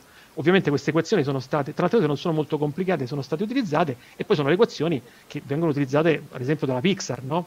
Renderman, il motore che è alla base de- della Pixar, potrebbe spingersi veramente a, a- a risoluzioni incredibili. Non viene fatto perché ovviamente non è utile. Poi no, c'è anche la Uncanny Valley, no? C'è la famosa Uncanny Valley che Esatto, sì, esatto, infatti volevo dire c'è un problema psicologico, cioè nel senso io man mano che mi spingo verso quello, però potrei tranquillamente, se vedete adesso il raycast e il ray, tracing nelle moderne schede sono praticamente quasi eh, la mh, appaiate, cioè c'è talmente tanta potenza che posso utilizzare tutte e due e quindi ottengo del- delle- delle simulazioni praticamente quasi indistinguibili. Tant'è vero che è stato proposto un test del Turing, test di Turing della realtà. Cioè, così come io non riesco a distinguere tra, tra un sistema artificiale no, eh, di intelligenza artificiale avanzato e un uomo, potrei fare un, un test in cui io ti presento un'immagine e tu non riesci più a distinguere. Se poi io riesco in qualche maniera a, eh, a mandarti queste informazioni direttamente al cervello, tu non hai nessuna possibilità di capire qual è la realtà. E quindi questo, per concludere la fantascienza, ri- ci riportiamo al- al- al- all'origine, potrei diventare quel demone terribile, no? Eh, di- di- Sto ricreando la, la caverna, no? La caverna in cui io mi immergo o Beh, appunto... eh, sì, sì, è l'universo simulato di Matrix. Quindi Esattamente, esattamente. Quello- Ma già Putnam ne, ne parlava, adesso perdonami, non- cioè potrei veramente fare in modo tale e forse un giorno ci arriveremo. Il problema è commercialmente vale? Serve? Qualcuno si sta ponendo il problema, forse no. Mm, eh, sono sogni abbastanza tecnologicamente, tra virgolette, fattibili, ma che forse non, non hanno eh, l'esigenza di esistere. Beh, bisogna non so- fare l'applicazione commerciale, appunto. Omar, co- conclusioni del 2020, ultime o- opinioni, visto che siamo in chiusura, perché oramai siamo un'ora e un quarto, quindi direi... Sì, scusate, non- Ma direi generiche o diciamo generiche? O sulla tanti voli realtà. pindarici e poi una macchina molecolare di, di- di- di 300, quant'è? 450 basi sta distruggendo, non voglio dire l'umanità, ma comunque ha fatto un milione e mezzo di Esatto, morti, esatto. Eh, Ma io sai, Che cito dire? sempre molto Telmo Pievani, Telmo Pievani questo grande scienziato che ha detto, signori, non potete sconfiggere una macchina molecolare che ha milioni di anni di capacità. In Di effetti- sapienza, tra virgolette, no? Cioè, siete, siete, un- siete scimmie con il, pollice opponibile, Mm, mi fate quasi pena, no? Adesso non l'ho detto così, però insomma, Eh, cioè, C'è Enrico De Anna che chiedeva del tagliaerba, eccolo qua. sì, sì, Sì. sì, abbiamo eh, parlato al volo e, Mm. e- Ma sì, eh, come- Omar, bello, tutto sommato, però un po', da un certo lato, un po' de- rivedendolo dopo, eh, diciamo, quando era uscito, mi ricordo, tra l'altro l'avevo visto anche al cinema, ovviamente effetti speciali, bellissimo, poi tra l'altro già ai suoi tempi venduto come il primo film sulla realtà virtuale, che allora era veramente cosa ehm, mai sentita, veramente... nel- Certo, rivedendolo adesso... lo so, ecco, eh, film, film- film per film, però volevo, prima di chiudere, volevo ricordare Ah, il Nirvana. Di Salvatore, che, che secondo me è, è un bel film No. sulla- sul No. cyberpunk Ni- italiano in realtà No, no, virtuale. tra l'altro, tra l'altro film sottovalutatissimo, secondo me, senso, è, è un Coraggioso, bel film molto coraggioso. Un bel film. Sì, sì, un bel film. Tra l'altro, il fatto che a me è piaciuto moltissimo quando lui doveva cancellare questo programma, che viene cancellato metaforicamente con la lavagna, eh, cioè cancellando proprio col cancellino. Insomma, ma ri- rivedete che tutta la terminologia induistica ritorna? Cioè Nirvana, effetti, Avatar, Avatar, tutto. ci sono Guido, Guido Latini eh, e, e Samuele che chiedono quando le prossime dirette. Le dirette sono ogni settimana. in- in Questi giorni è il mercoledì per ovvi motivi vacanzieri, ma di solito sono il venerdì sera, sempre alla stessa ora. Le trovate su YouTube e anzi eh, a questo punto citiamo i, i vari link ehm, virtuali, appunto, perché c'è il sito di Fantascientificast eh, messo su da Omar con tutta una, una- una redazione insomma di Omar. Fantastico. e qui trovate la parte podcast e ritrovate tra l'altro tutte queste live in, in formato audio, quindi se, se volete anche ehm, eh, menzionarle a chi magari lo vede solo, non lo vede ma lo, lo vuole ascoltare, eccetera, eccetera. E poi c'è il canale Telegram che eh, è, vediamo un po' se riesco a no, queste solite eh, Fantascientificas Community, che è appunto FSC Community, quindi lo trovate su Telegram, sono una settantina di membri, molto aperto a tutte le varie opinioni su Star Trek e così via, quindi e, e quindi appunto di- di- di- di materiale ce n'è tantissimo, andare sicuramente a recuperare i podcast e appunto vi aspettiamo a braccia aperte tutte le settimane nei limiti eh, del possibile. Tra le varie citazioni c'è Giorgio Gianno che cita Alice in Borderland che è uscita adesso, eh, il mercato virtuale eh, di Valerian, eh, ovviamente ce ne sono tantissime, anche c'è Paprika che è quello di Satoshi Kon, poverino che è morto presto, Ehm, ce ne sono tanti, eh, Lane, non so se tu l'hai visto, eh, dico, Serial Serial Experiments Lane, che è Sì. un cartone animato, eh, non si capiva niente, eh, però... eh, Lo sai che molto- il nome mi- eh, non l'ho visto, però l'ho, l'ho sentito citare. No, era- è stato uno, uno, uno tra l'altro delle prime produzioni Dynamic Italia e, eh, è venuto in Italia con una, ah, Lane, una- eccolo, eccolo, eccolo, Bello. hai ragione. questo- Vedi, in Omar, questo scusami. caso anche qui c'era la, il, il dicevi Omar, anzi vai tu. No, que- questo qui era praticamente, Lane era una cosa, a parte che ragione te, diciamo, pur rivederlo adesso dopo, diciamo, molte lune sulle spalle, dal, mio punto di vista, in tutti i sensi, sinceramente, comprenderlo veramente, cioè, veramente, veramente, eh, non diamo spoiler, però praticamente era... No, però, parla- insomma, mm, È, è interessante approccio Interessante. sul- su- no, sull'interazione tra il mondo virtuale e quello Mm. reale.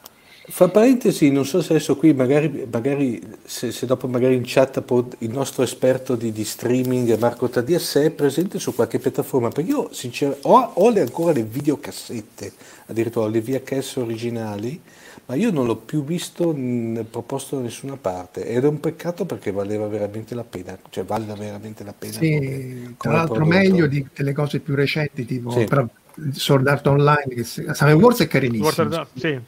Summer Wars è molto, c'è questo mondo, questo qui dei virtuali di Summer Wars è molto carino. Gli infiniti manga su appunto Sword Art Online mm. e così via sul gioco che tu rimani intrappato mm. nel videogioco e muore nel, mm. nel gioco, insomma quelli hanno un po', forse un po' stufato. Per, eh, permettimi Marco di, di, diciamo, di concludere, di, di dare anche non è una vera e propria realtà virtuale, però consiglio a tutti che è, è appena uscito adesso per i, per i fruitori di, di Disney, Disney Plus di vedere Soul, che non è una realtà virtuale, però secondo me è veramente un'opera notevole. Attualmente penso che sia uno dei migliori prodotti della Pixar. Eh, dopo, diciamo, secondo me dopo il Side Out e Wall-E sono uno dei, se non fosse ah, solo, attualmente sì. il miglior prodotto fatto da Pixar. Eh, c'è da dire che state attenti che non è un prodotto da bambini, perché che, che non è la classica produzione Pixar. Mm molto, passatemi il termine, paraventa per non dire un altro termine, per cui riesce a calappiare sia il pubblico adulto sia quello, quello diciamo, uh, dei bambini. Questa è, proprio, è un'opera adulta, è molto complicata, però è veramente un gran bel film, secondo me, ma veramente bello. Marco, permettimi solo una battuta, ci siamo dimenticati che io adoro Ghost in Shell. Ah oh. sì, sì, sì, sì, sì, sì, quello è proprio il padre del cyberpunk. Peccato eh, che Masamune Shiro sia impazzito e faccia solo cartoni, disegni porno, bellissimi, ma cioè veramente completamente impazzito Masamune Shiro. Però sì, Ghost in the Shell in effetti. Io ho letto, il, il, allora, il, perdonami, come si dice, anime o anime? Voi che siete... Eh... Anime. anime. Anime, sì, anime, anime, ecco, vedi, tutto, ho sbagliato tutto e. Anime, e, e, il, film, le, le, due animazioni, cioè, mi ricordo che cioè, passo le serate a sentire la colonna sonora meravigliosa, no? E poi le, le scene, la, e lì ho voglia argomento, cioè c'è tutto. Cioè, poi sì, Matrix proprio, l'ha, proprio preso a piene mani sì. con, con, con, quante ne voleva. l'avatar. Poi vi dico questa cosa perché probabilmente non la sapete. Perdona, perdona per, per, allora, all'interno di Unix eh, il, il, kernel, che è la parte centrale, viene attorniata dalla, nel disegno da una, dalla shell. La shell, infatti, Born Again Shell, è proprio il sistema che mi permette di parlare con, con il fantasma, no? quindi col mio kernel. Fantastico. Io, io, io, gli sviluppatori sono della gente fantastica. No, già il fatto che noi i, i, servizi li chiamiamo, li chiamiamo daemon, daemon. Sì cioè dal greco, capito? I servitori, no? Sì. I servitori no, però quello viene, non so se viene dal demone di Maxwell, che è un'altra cosa di termodinamica. No, ti posso no. garantire, guarda, fatto, è il daimon ah, socratico, ah. dal daimon ah. socratico, ah, che erano sì, dei servitori, sì. che poi il cristianesimo ha tramutato nei demoni. Fantastico, cioè quindi la stessa idea. Daimon socratico era l'aiutante, no? Cioè colui che mm. aiutava nelle sue idee, eccetera. Infatti, che cos'è? Non a caso Windows le, le traduce in servizi. Invece no, Vabbè, Windows, demone da, da quando Windows ha chiamato app gli eseguibili, i suoi programmi, che poi è una parola presa dall'Apple, secondo me eh, eh, eh, chiudiamo internet, no, basta. No, vabbè, l'ha, l'ha, reso, l'ha, reso, più, più fruibile, invece già il no, fatto... Dai, siamo seri, un'app, un'app è un'altra cosa e comunque non puoi chiamarlo so, ma loro, loro, loro fanno più super, capito, il concreto, però mh, trovo cioè io, io rimango estasiato perché mi, eh, ecco perché mi piace moltissimo le vostre, le vostre anche a perché cita Doom, sì, sì, sì. A Pleased, no, ma cioè, per dirti, eh, in Tron, questo ve la dico, in Tron si dice, quando loro creavano gli oggetti, dicevano two reds, scritto two reds, no? Sai come si dice creare un oggetto in Second Life? Two reds. Uh, uh, uh. C'è proprio il comando, two reds, e, c'era un comando, c'era un Landan Script Language, no? cioè il linguaggio interno, e tu facevi, tu rezzi e creavi l'oggetto, rezzavi no. l'oggetto. Tra, tra, l'altro c'è da dire che m- m- molti di questi che sono più esperti di noi e che ci ascoltano, ma Tron è un comando trace on. Cioè, trace on, certo, certo. Tron e troff perché tu certo. hai una specie di debug dell'interprete. Quindi certo, c'è, c'è, c'è, c'è tu il comando trace, no? Che io, cioè... Tutti i programmi dentro avevano nomi che erano comandi del, del DOS. Tra l'altro io con, con i russi negli anni 90, quando avevo cominciato a collaborare con i russi, per la fisica spaziale. Essendo appena crollato l'Unione Sovietica, loro inglese parlavano pochissimo e praticamente noi parlavamo con i verbi del DOS, cioè io sapevo che loro conoscevano una serie di verbi perché erano quelli che stavano in DOS, quindi dovevo usare il Ma tu lo sai che poi il DOS giustamente a sua volta l'ha preso alla, a, mani, a mani in basse, dai. tutti i comandi di Unix devono essere due lettere, no? Per esempio, che so, CP, loro hanno fatto mm. diventare copy. Sì, sì. Cioè, tutto cioè, è- un- cioè, e poi erano gli stessi pazzi che facevano ovviamente, in senso buono, i MAD. Cioè, io, io impazzisco. Cioè, eh, dice perché Ready Player One? Perché a un certo punto lui ha detto io ci voglio mettere tutto, ma non c'è riuscito, perché se uno volesse veramente... Però ecco lì, veramente stiamo Lì citazionismo puro, è un, che diciamo... un pizzico tende ad andare un po' troppo nel ci voglio mettere tutto. Poi cita la Tomb of Horror, so che, che Dungeons and Dragons, proprio la prima avventura del primo torneo di Dungeons and Dragons, quindi è bellissimo. Cita tutta una serie di cose classiche. però- Però dai, però- quando tu lo leggi, poi- tu dici... È lui, cioè il- è un, romanzo che avresti voluto scrivere tu. Cioè, no? Cioè, Sì, sì, però appunto canto di cappello, intendiamoci, però è chiaro che una volta che tu dici io creo un mondo virtuale in cui anything goes, è anche vero che lo sforzo per mettere insieme i pezzi è nullo, perché eh, eh, cioè, dopodiché, ripeto, è carinissimo, è divertente, tra l'altro però come dicevo nel fuori onda, secondo me la parte più divertente non è quando sta nel mondo virtuale, ma quando lui si infiltra nella ditta, eh, perché ecco sì, lì lì magari Spielberg ha fatto un lavoro, mm, insomma... eh, Infatti quando stavo là, io mi ricordo l'ho visto due volte, no? Stavo lì, facevo Spielberg, Spielberg, fammi, fammi, fammi il miracolo, fammi il miracolo. Sono uscito che diceva sì, insomma... Vabbè, però è chiaro che il film non poteva essere diverso. Non è brutto, ripeto, a me è piaciuto. No, no, no, ci mancherebbe. Mm. Omar, tu che ne pensi? di- Bello il libro, ma il, il film mi ha Mm. un po' deluso.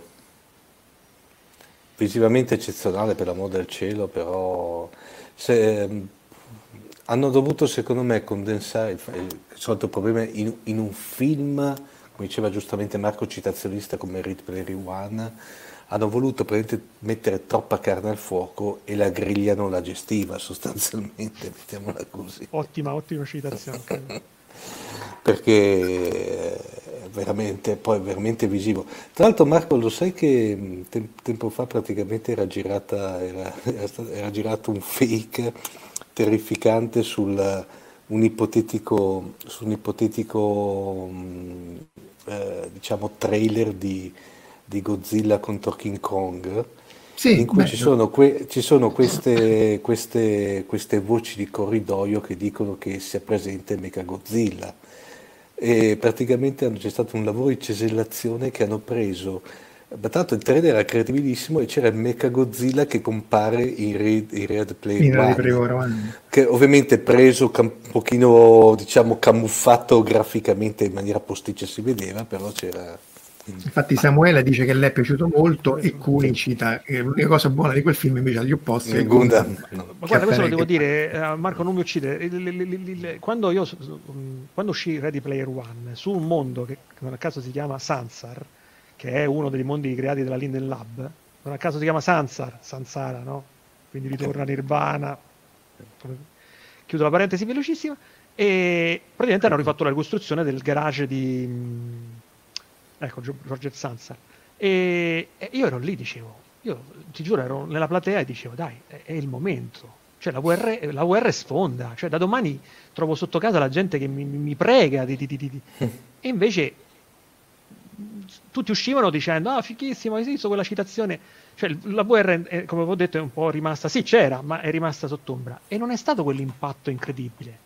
Mentre quando uscì appunto eh, il tagliaerbe, la gente girava Sì, a, sì, a cercare la. VR quando uscì il Ready Player One, io mi immagino da domani, eh, cioè, la gente porta a casa, il- costa un migliaio di euro. No, non è successo. Eh, eh, però il problema è che sempre è il gioco, no? il videogioco, perché è legato al videogioco, essenzialmente le applicazioni eh, commerci- diciamo, di, di- di enterprise no. Però il problema del videogioco è che tu dall'altro canto c'hai lo smartphone co- co- co- con le piantine. Marco, hai detto Quindi- una grande. Allora, questo secondo me è un errore strategico che è stato fatto all'inizio. Cioè, le grandi case, cioè i grandi, cioè Steam, hanno detto, hanno fatto, secondo me, questo, questo è un mio parere, hanno fatto questo ragionamento, hanno detto chi, chi è il pubblico duro? Chi è il pubblico, i- i- gli early adapter, no? cioè coloro che Eh, sono sì, i primi sì. ad adottare? I giocatori. Sfondiamo sul mondo dei giochi. Perché tutti i, i grandi di VR, cioè come dal Giuseppe Riva, ma- ovviamente loro lavoravano, cioè, lavoravano alla VR dal 95, anche dal 90. Quindi dice noi col gioco sfondiamo. Questo non è avvenuto. Cioè è avvenuto sì, ma non come, come si creano, che dice domani porto via carrettate. Perché la gente ha fatto quel ragionamento che hai fatto tu, tu. A parte i costi, a parte i 329, po- lo potrebbero dare pure a 100 euro, è quello che io dico. Potrebbero regalarlo, in teoria. Ma la gente non non lo vorrebbe. Perché? Perché un conto è avere l'iPhone, ok? In cui io ci faccio quelle... Un conto avere un sistema VR che sì, è un qualcosa di straordinario, ma ci puoi fare solo la VR. Poi devi spazio, io ho fatto certi danni a casa. Allora, no, col- col- allora, col- questo è un altro argomento, perdonami, non, vabbè, ne- dobbiamo fare una seconda puntata, non lo so perché basta, se no mi uccidi. Eh, No, ma in realtà allora volevo mettere allora c'è il gigante di ferro che viene citato sempre Ready Player 2, Ready Player 2 che dovrebbe uscire, però.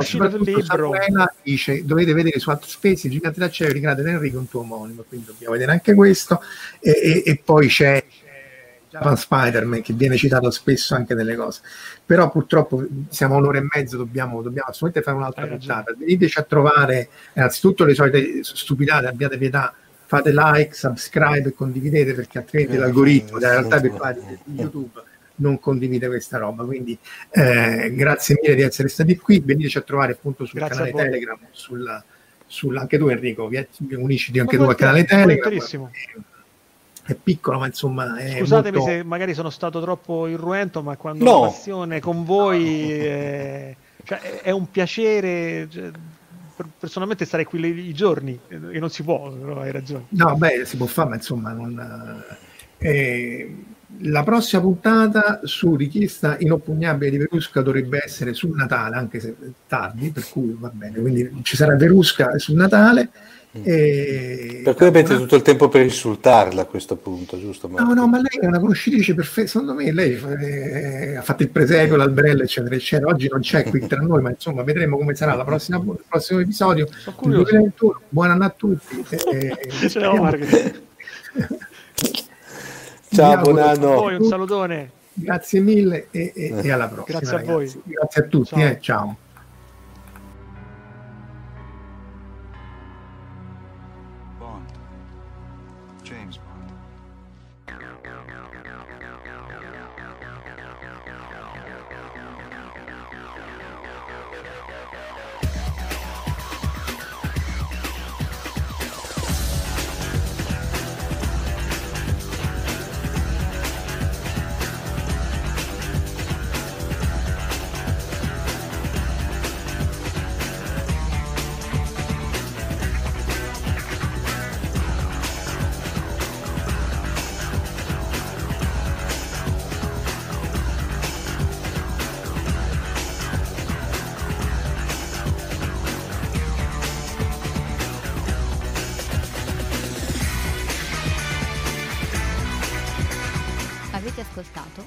Fantascientifica, podcast di fantascienza e cronache della galassia, da un'idea di Paolo Bianchi e Omar Serafini, con il contributo cibernetico del Cylon Prof Massimo De Santo.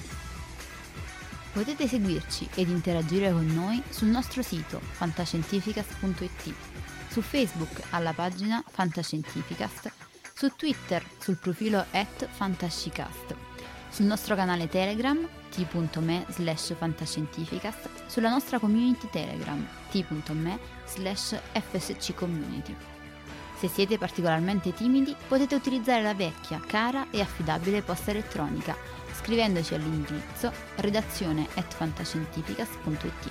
Tutte le puntate sono disponibili sul nostro sito, su Apple iTunes, su Spotify e su Podbean all'indirizzo podcast.fantascientificast.it. Se volete, potete lasciarci una valutazione a 5 stelle su Apple iTunes ed offrirci una birra romulana o un gotto esplosivo pangalattico, sostenendoci tramite una donazione PayPal utilizzando l'apposito pulsante sul nostro sito. Fantascientificast è una produzione amatoriale, non si intende infrangere alcun copyright, i cui diritti appartengono ai rispettivi detentori. Autorizzazione SIAE 5612I5359. Nessun byte e nessun tribolo sono stati maltrattati durante la produzione di questo podcast. Alexa 4 e l'equipaggio di Fantascientificast vi augurano lunga vita e prosperità e vi danno appuntamento alla prossima puntata lungo la rotta di Kessel.